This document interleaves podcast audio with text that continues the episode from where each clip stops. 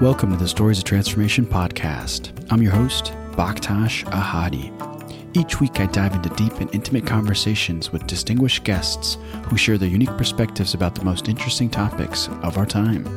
In today's episode, I'm in conversation with Hammasa Kohestani, who became the first Muslim woman to be crowned Miss England. As a child, when people asked Hammasa what she wanted to be when she grew up, she responded that she was going to be a model. She had this dream since the age of six, but it started to feel further and further away as she entered her teenage years.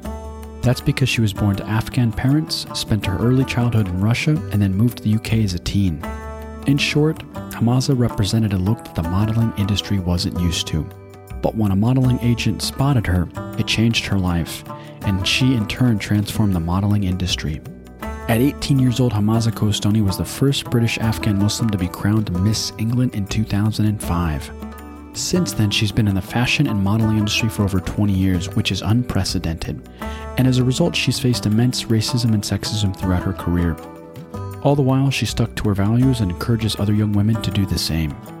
In this episode of Stories of Transformation, we hear about Hammasa's experience as an Afghan Muslim model, how hard she fought to be accepted, how she made it to the global headlines by calling out the British Prime Minister on his Islamophobic remarks, how social media is negatively impacting young girls, and what her own definition of beauty is.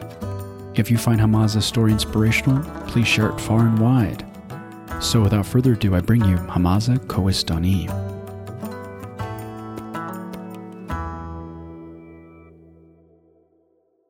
Hammasa Kohestani, welcome to the podcast. How are you today? Thank you. I'm very well. Um, thank you for having me. Well, it's a pleasure to have you here with us today. Hammasa, I think it's fair to say that you're an inspiration to many girls, many young women around the world, based on your experiences, based on your successes, and how you kind of have risen to the top of your game in the modeling world and in the fashion world. But I know your path wasn't easy. And so, what I would like to do is talk to you about the difficulties, the tribulations that shaped who you are, and have you share some of your wisdom with us here today. So I think a great way to kind of start our conversation is to simply ask you in your own words, how do you describe who you are? Who I am as a person would be someone who's a go-getter, who likes breaking stereotypes, is not scared to stand up for what's right, and also British Afghan model who lives in the UK and was born to Afghan parents. Oh, that's great.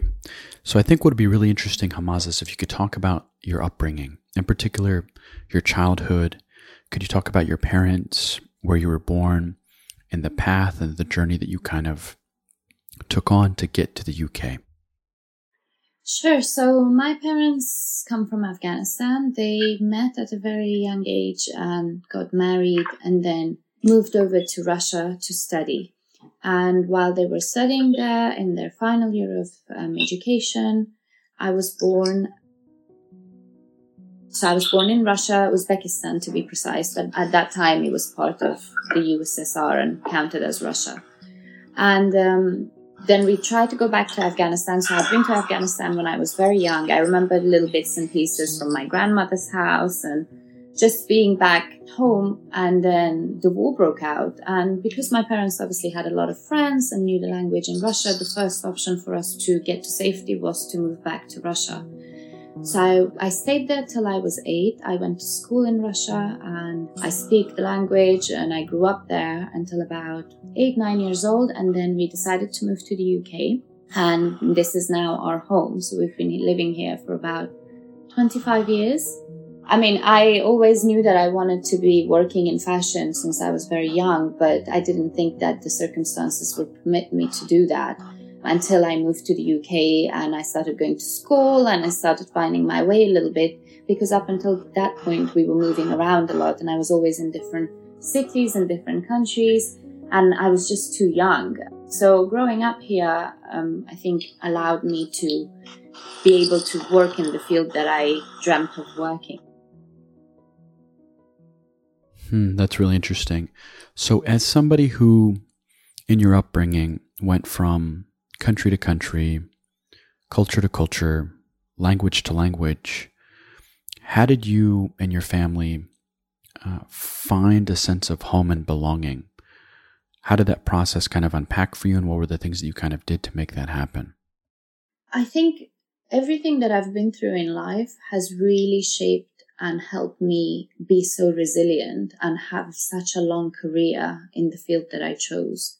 You don't hear many people working as a model for 20 years. Yet this December, it'll be my 20th anniversary, 20th anniversary for working as a model. And I believe that it has a lot to do with my upbringing and my childhood. It was very easy for me to make friends. I was always the new girl at school. So when you're a child, you kind of have no choice but to start playing with the other kids. I didn't speak, I spoke Farsi at home, but then I started attending school and everybody spoke Russian. And then we moved to the UK and I didn't speak a word of English. I only spoke Russian and Farsi and I had to pick up English when I was eight. And then at 18, I won Miss England and I was representing England in Miss World. So 10 years prior to that, I didn't speak a word of English. And 10 years later, I was representing the country on a global level, which was a huge achievement for me. But I believe that the reason I was such a goal orientated and focused individual was because I had been to so many different schools. I was always the new kid. I always had to make friends. I always had to have thick skin for a child when you have your friendship group and then you get up and move and then you just don't understand why this is happening to you.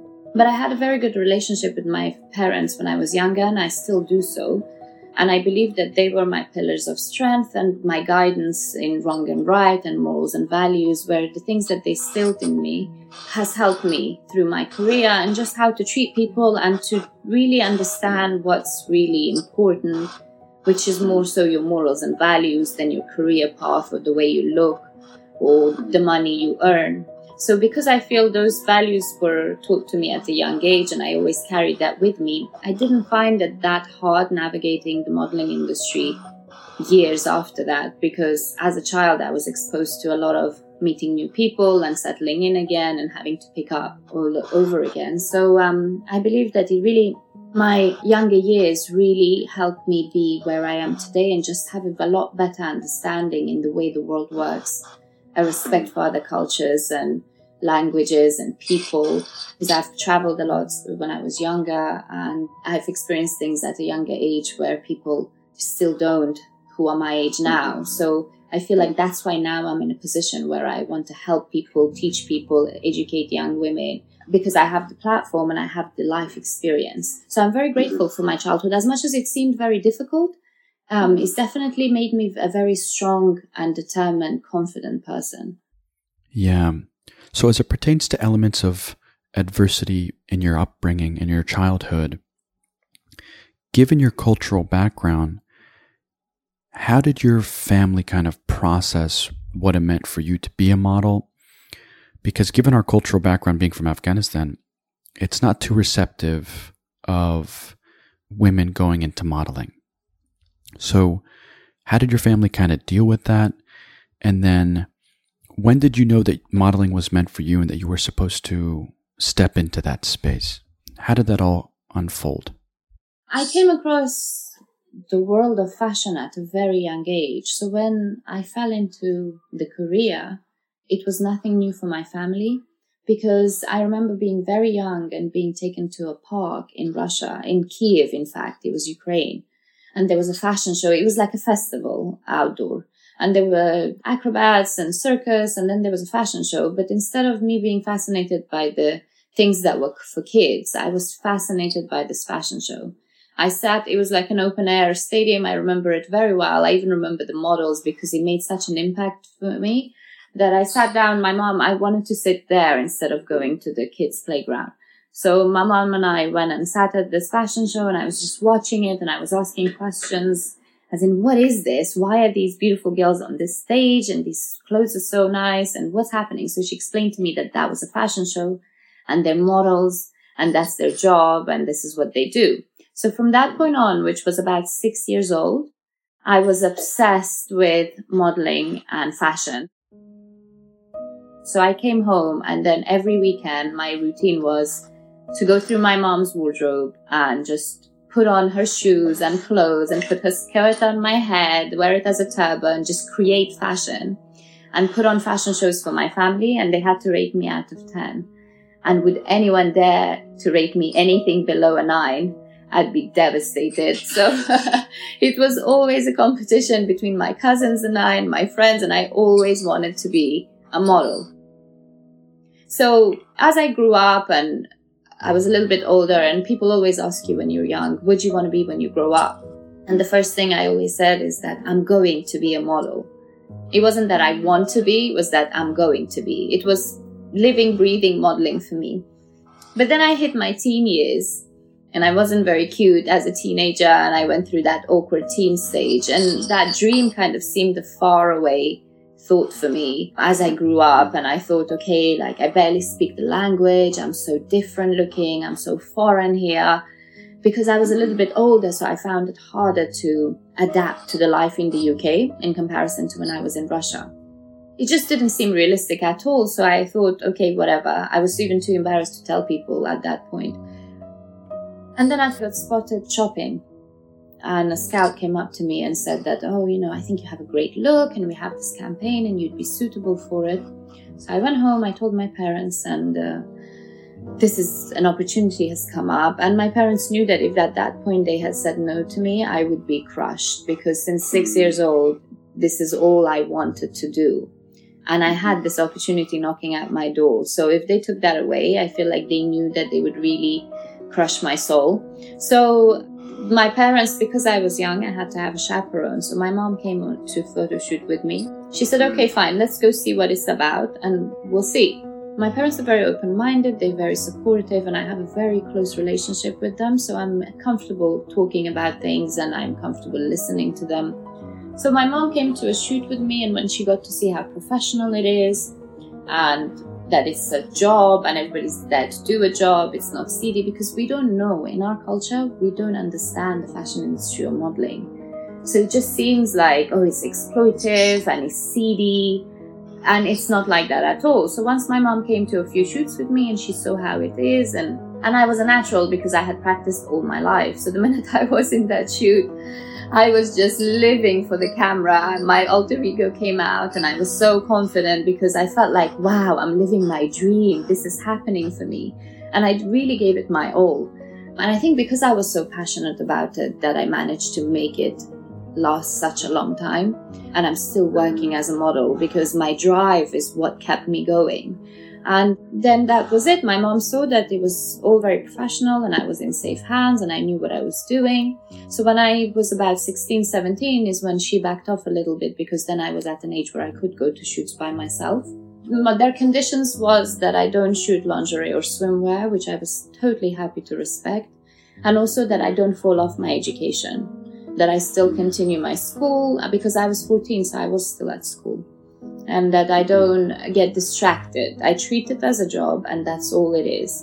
And that's what I did. And I can, so there, there was a respect and understanding between my family and I where they've had their wishes. And I respected that because I knew that they were already taking a huge leap for me to allow me to be in the industry. So if they had that one condition, I was more than happy to abide by it.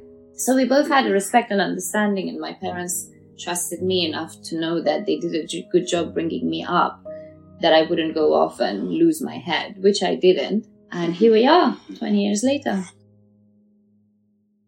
Oh, I really like that story.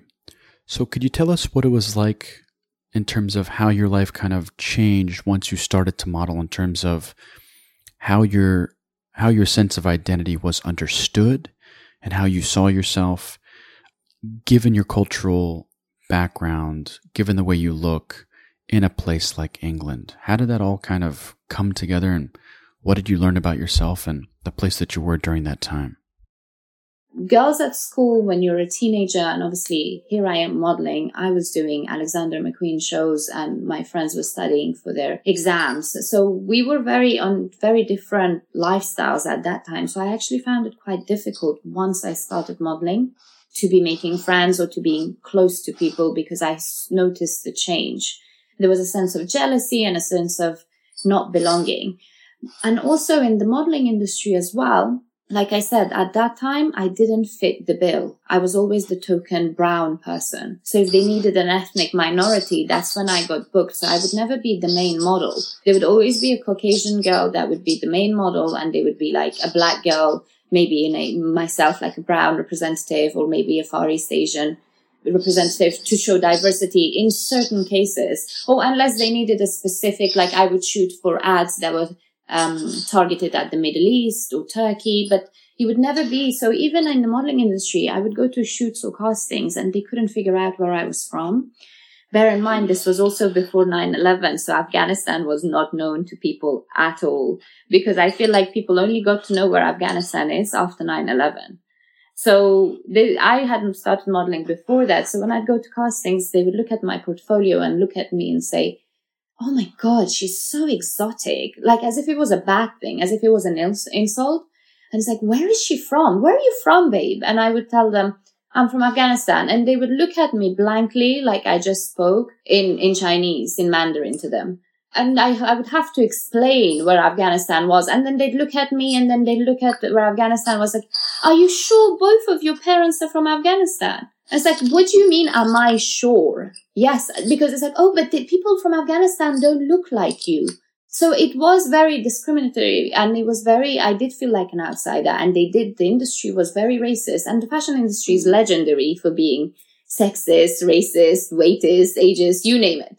So at that time being 14 and 15 and being exposed to that like i had to have thick skin. I had to be resilient. Either that or i mm-hmm. had to give up on my dream so i didn't fit in. I found it very difficult. I found navigating the industry extremely difficult. Even when i won miss england at 18 i constantly had to justify why i was a good representative because it was like yeah but you weren't born here. You're not english. Yet mm-hmm. when they have Kenyan runners running for Britain in the Olympics, who are not born here, who are not English, but they represent UK and they win, that was okay. But because I was from Afghanistan and I was a female, they would always question, but how, how come you're Miss England? In today's day and age, no one would question you because it would be mm-hmm. considered racist.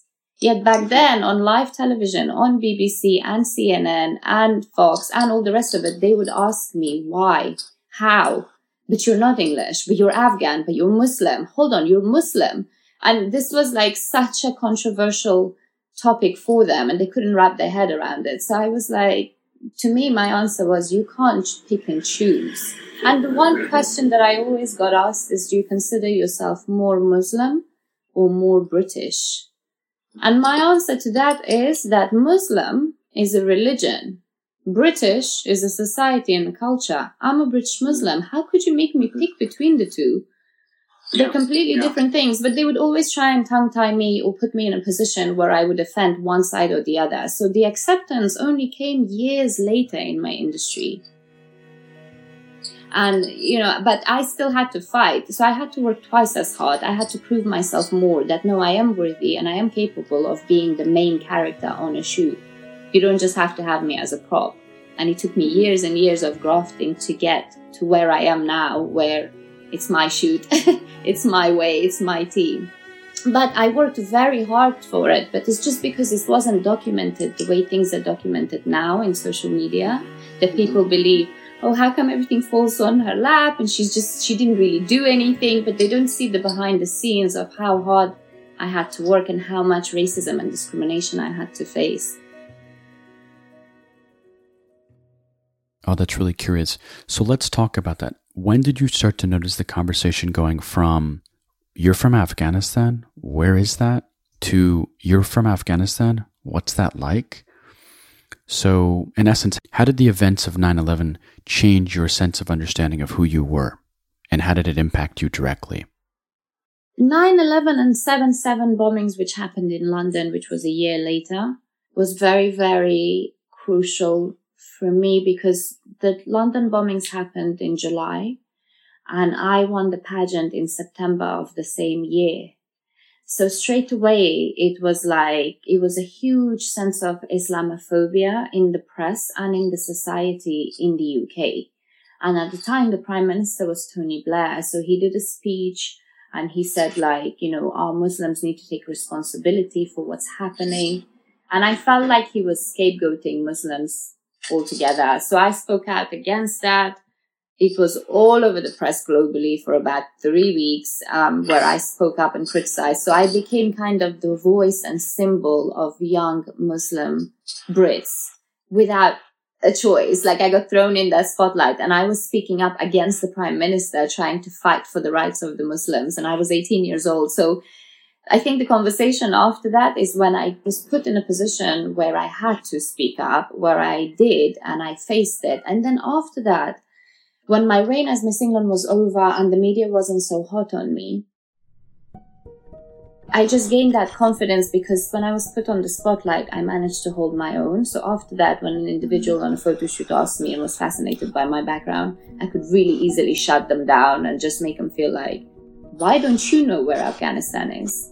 What's wrong with you? That's a country and that's what's happened. And this is the news and current affairs. Why are you not in the know? Don't look at me like I'm the crazy one when you're the ignorant one so after that, and I think as I've grown up, I grew up, I became more confident, I became more proud of my heritage because I realized the role it played in my values and morals and I how I carried myself as Miss England. I think culture had a huge part to play in that, where I refused to do the bikini round, even in Miss World, and I was the only contestant that did the bikini round, but I wore two sarongs so it looked like a dress on stage because I said this goes against my values. I don't care if this is Miss World. I'm not doing it because my parents had said that to me at the age of 14 and that never left my head that I cannot. I made a promise and I will not. I just became very proud and very respectful of my background and heritage more so as I understood mm-hmm. my position in the world.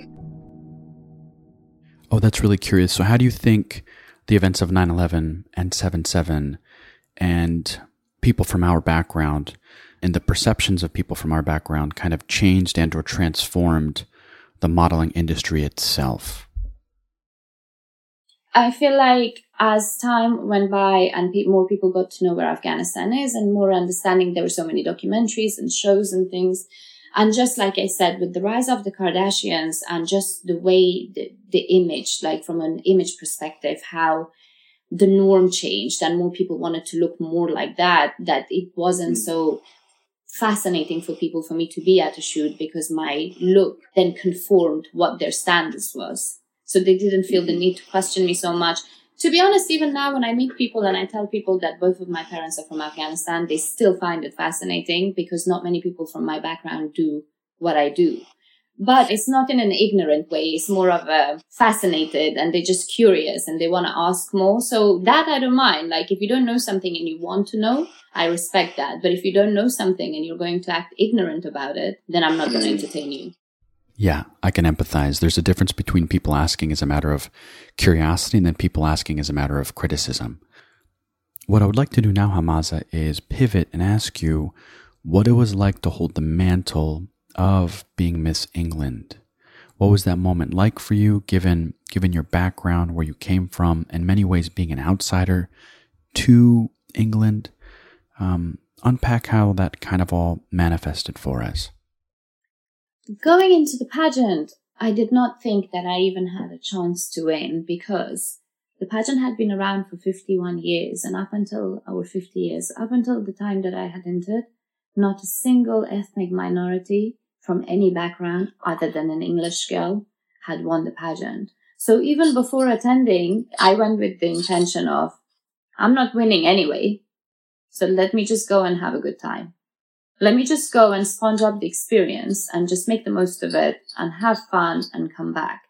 And I think that was one of the reasons that I did win because I was so confident because that element of competitiveness was not there anymore. I didn't care. I wasn't there. Like I was there to have a good time. So I was smiling. I was laughing. I was enjoying myself. I was being my true self because it didn't matter anyway. I had no one to impress. So, firstly, the first job as the winning Miss England the next day after the pageant, which they announced, was that you had to, there's a ship race that happens every five years from the port of Liverpool, where the pageant took place in Liverpool. And I, the Miss England had to go in a bikini and launch this ship race and say goodbye to the sailors. And then it takes five years for them to go around the world. And um, when I saw that job as Miss England, I was like, I, the first thought that came to my head was, this is not me because I can't get in a bikini to wave to the sailors. So they're not going to pick a Muslim girl. And I just did the pageant. I was very confident. I, I did a dance performance, which I won Miss Talent. And that put me forward to the top 12. And then in top 12, I did a interview. So in the interview round, they asked me why I would make a better Miss England than the contestants behind me. And my answer was that I am the symbol of Britain because I'm a diverse, multicultural individual that represents the true essence of what the UK is about. And with what's going on in the world, everybody feels very segregated and separate. But here I am a prime example of two things coming together and achieving something better. So I'm a symbol of integration and acceptance. And that's why I feel like if I win Miss England, it's something that I could really show the world that no, we can come together and something better does come and we're not evil people like the way the media was making Muslim that to be. And I think that's what really won the judges over because with Miss World and stuff, it's not just about what you look like, but what you represent and the humanitarian work that you could actually bring forward. This is where it differs from Miss Universe because Miss Universe is very commercial and image based, whereas Miss World is a lot more to do with charity work and more about the person rather than what they look like. So I feel like with the things that I was saying was the right tone of voice for what a Miss World should be. So that's why I think the judges were very, t- they, I had a standing ovation when I answered the question and answer round. And then I was announced as the winner. And the first thing that went through my head that, oh my God, my mom's going to kill me. what did I get myself into? Because the way the press took over, uh, my mom and dad were there at the pageant with me, but the, like, I just caught my mom's eye and my life flashed before my eyes because I just, I knew that it was so controversial and intense, but I didn't realize how much and how much the press took an interest in me. We had paparazzi outside our house for weeks. My dad couldn't put out the trash in his pajamas because paparazzi would take pictures of him. So it became a very controversial win and I threw myself and my family in the deep end without any media training. And I just had, we just had to find our way out. And if it wasn't for the support and the guidance of my parents, there was no way I would have been able to handle it the way I did. Oh, that's really fascinating. Since you brought up the media, I'd like to get your thoughts on what you think the impact of social media is on young girls and women. How do you kind of think about social media? What are the benefits? In particular, what are the detriments? And how has it changed since you started modeling? Yes, absolutely. Um, I feel that we've come a long way from the time that I was in the fashion industry and I started working social media has had a very profound effect on my industry in particular. So it's affected me personally, where the standards of our industry has changed, the work has changed. And so social media has a lot of good things and also a lot of bad things. And to be honest, I'm a little bit on the fence with it because I feel like the fashion industry got blamed for eating disorders and anorexia and bulimia and just people's confidence and depression. But what people don't realize that the fashion industry, the only way you came across those images was if you chose to pick up a magazine and look through them or chose to watch TV. Whereas social media now is in your hand 24 seven and those images are plastered in your face at all times. Yet where is that blame now? Because I feel like as a model, or as someone who worked in the fashion industry for 20 years, we always received slack for that. Mm. And yet this is happening all around us. People are glamorizing cosmetic procedures. Girls as young as 15 feel the pressure to have cosmetic procedures because of social media. And yet no one's really saying anything or they're regulating, no one's regulating it. And mm. that's what I have an issue with. And also as models, we worked very hard and we had to go to the castings and get the people and find out. Whereas now I feel that certain girls fall into the industry just because they build a following, yet they don't understand the art, the camera angle, the lighting, like the, because just because someone can take a nice selfie does not make them a good model. But yet the industry, the lines are very blurred. And so the professionals who've worked very hard to get to where they are feel a little bit not undermined, but it falls under the same category. So then it's kind of we were the way we were or we did what we did because we looked a certain way. Now, if you look, let's say you could look at football or soccer, as you guys call it, but we call it football here.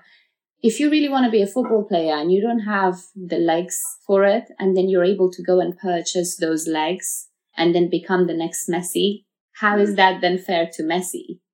Who's got the natural talent? And I feel like with social media, that's what's happened because if girls don't look a certain way, they go and purchase their looks and then they come and compete with the girls who have done this because of the way they looked. So do you see how it's kind of the lines are very blurred? I do. That's a really interesting perspective. So what's the path forward? Where do we go from here? What do you think? I just feel like everybody needs to be a little bit more responsible with what they put out there. I feel like there's a lot of influences, but what are they influencing? What is your influence over people that you are an influencer?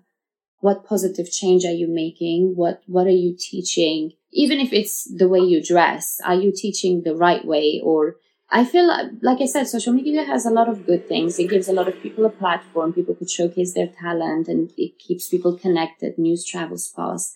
But at the same time, I believe that there needs to be a little bit of some sort of regulation some sort mm-hmm. of monitoring or a rage restriction because it is a lot of children now are not understanding how to be in social situations or how mm-hmm. to interact with other human beings or form bonds or form connections. We are living in the most depressed society that we've ever had.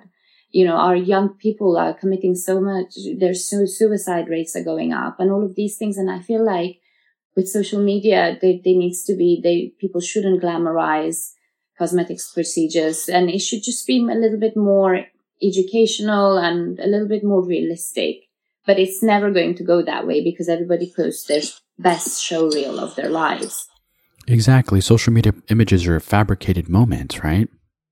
So that's exactly why I started doing my mental health videos because for me it was so important to have a plat. I had this platform, but I don't want to be categorized as just another pretty girl that posts pretty pictures. There's enough of those in the world. And I feel like with all my life experience, I've been in the game way before Instagram. I've seen the trends come and go, and that's exactly why I'm against modifying yourself permanently due to pressures of the society. Because I've seen so many body shapes come and go, so many trends come and go, I've done a full full circle of my career. So I've seen it from start to finish and I'm seeing it loop over again. So I see that only like just because a certain body shape is trendy right now, it doesn't mean that that will be trendy in five years time. But if you have gone out of your way to get surgeries done to look a certain way, you can't then reverse that when that's no longer on trend. So the only reason, like, I'm not against plastic surgery. I just feel like it should be done if it really affects your confidence and self worth. Do it for the right reasons, not because of trends, because the damage then is irreversible. So that's why I wanted to get into mental wellness and mental health and just create a platform where people feel comfortable coming on and just discussing issues that are difficult. Yeah, I think the work that you're doing on the mental health front is absolutely commendable uh, given your lived experience and the wisdom you've gained throughout these years, it's great that you're now sharing those lessons with with people around the world. Hammasa, I'd like to kind of unpack this idea and this difference that I'm kind of noticing is that people on social media are chasing glamour and they're confusing it with beauty. And so I think it'd be really great to ask you, in your own words, how would you describe and or define beauty? I'm a very spiritual person. So for me, I look at beauty or I look at a person based on their energy. So if I feel comfortable around them, you know, words and actions lie. You could meet someone and they could tell you the best things or they could do the nicest things, but their intentions may not be right for you. So it's very easy to f- be blinded by the way someone looks or the things that they say or the things that they show. And this is why it frustrates me with social media because people only show what they want to show. And unfortunately, the readers don't look at it like that. They look at it as that is the truth, that is the reality, and it's not the reality. So for me, when I meet someone, is is just do I get a good vibe of them? Do I get a good energy of them? And if that feels right, I'm a very good, like I said, I'm very spiritual and I'm very good at reading people because of my line of work. I've had to meet new people day in, day out, and I had to judge it for myself. So that really taught me how to read people well. And that's what beauty is, is who you are, your entity and your, as a human, your essence, what you stand for, what your morals and values are, who, what you believe in how compassionate and humility is very important to me because I've worked in a very critical environment for 20 years of my life. And the polar opposite of critical environment is compassionate environment. So for me, if someone isn't authentic around me and there is a sense of superficiality, I'm out. I don't find that beautiful at all. I could meet the most beautiful human beings because that's been part of my job the mm. people who, who set the beauty standards, the people who set the trends, the people who tell people what they should look like. I've seen them, I've met them. Some of them are beautiful because of the things they stand for, and some of them have the ugliest personalities, regardless of what they look like. And once you get to see that side, that illusion of the image of the outside just goes because you know that inside they're an ugly person. And I feel like because I've been exposed to that so much, for me, the idea of beauty or the meaning of beauty has is it has completely different meaning and what it stands for. And it's just about, you know, kindness, compassion, and also your ethics, your respect, how you carry yourself, your confidence is what makes someone beautiful. Oh, I think that's wonderful. Thank you for sharing that perspective with us. As we wrap up here, Hammasa, I'd like to ask you, given your lived experience, you know, what's your message for the world? My message for the world is that right now we live in very difficult times and it's very uncertain times. Everything's very up in the air. And I feel like this may, this may be our new norm, but this is the year that has woken a lot of people up. So look at it as an opportunity. As much as this is a bad time, it's also really making us understand and realize what's really important in life which is mm. your friends, your family, your health, your nutrition, things that everybody neglects because we're so wrapped up in this world of Instagram and images. But, you know, regardless of how, which position these people hold that the young people look up to, everybody was put back in their place and everybody, everybody was equal at that time. And I feel like my message to the world is to really understand what's important to you and don't be that distracted on what you see on social media stick to your morals and values. This is all very temporary. This is all very mm-hmm. image based. These things won't last. And you don't want to look back in five, ten years time and have regrets because of the way you carried yourself for a couple likes on social media or you sold your morals or values to live a certain lifestyle that mm. later on in your life you'll realize that really doesn't mean anything if you don't have good people around you. Hammasa Kohestani, thank you for being the light in the darkness. Appreciate it. Thank you so much for having me. It was a great conversation. Thank you for joining us on the Stories of Transformation podcast. This podcast is produced by Dana Drahos, audio engineering by Joe Gangemi, marketing by Katherine An, artwork by Mashida Hadi, and theme music by Qais Essar. If you love Stories of Transformation, you can help more people find us by leaving a review and sharing the episodes far and wide. We're grateful for all your support and on behalf of the Stories of Transformation team, I'd like to say thank you. Okay, see you next time.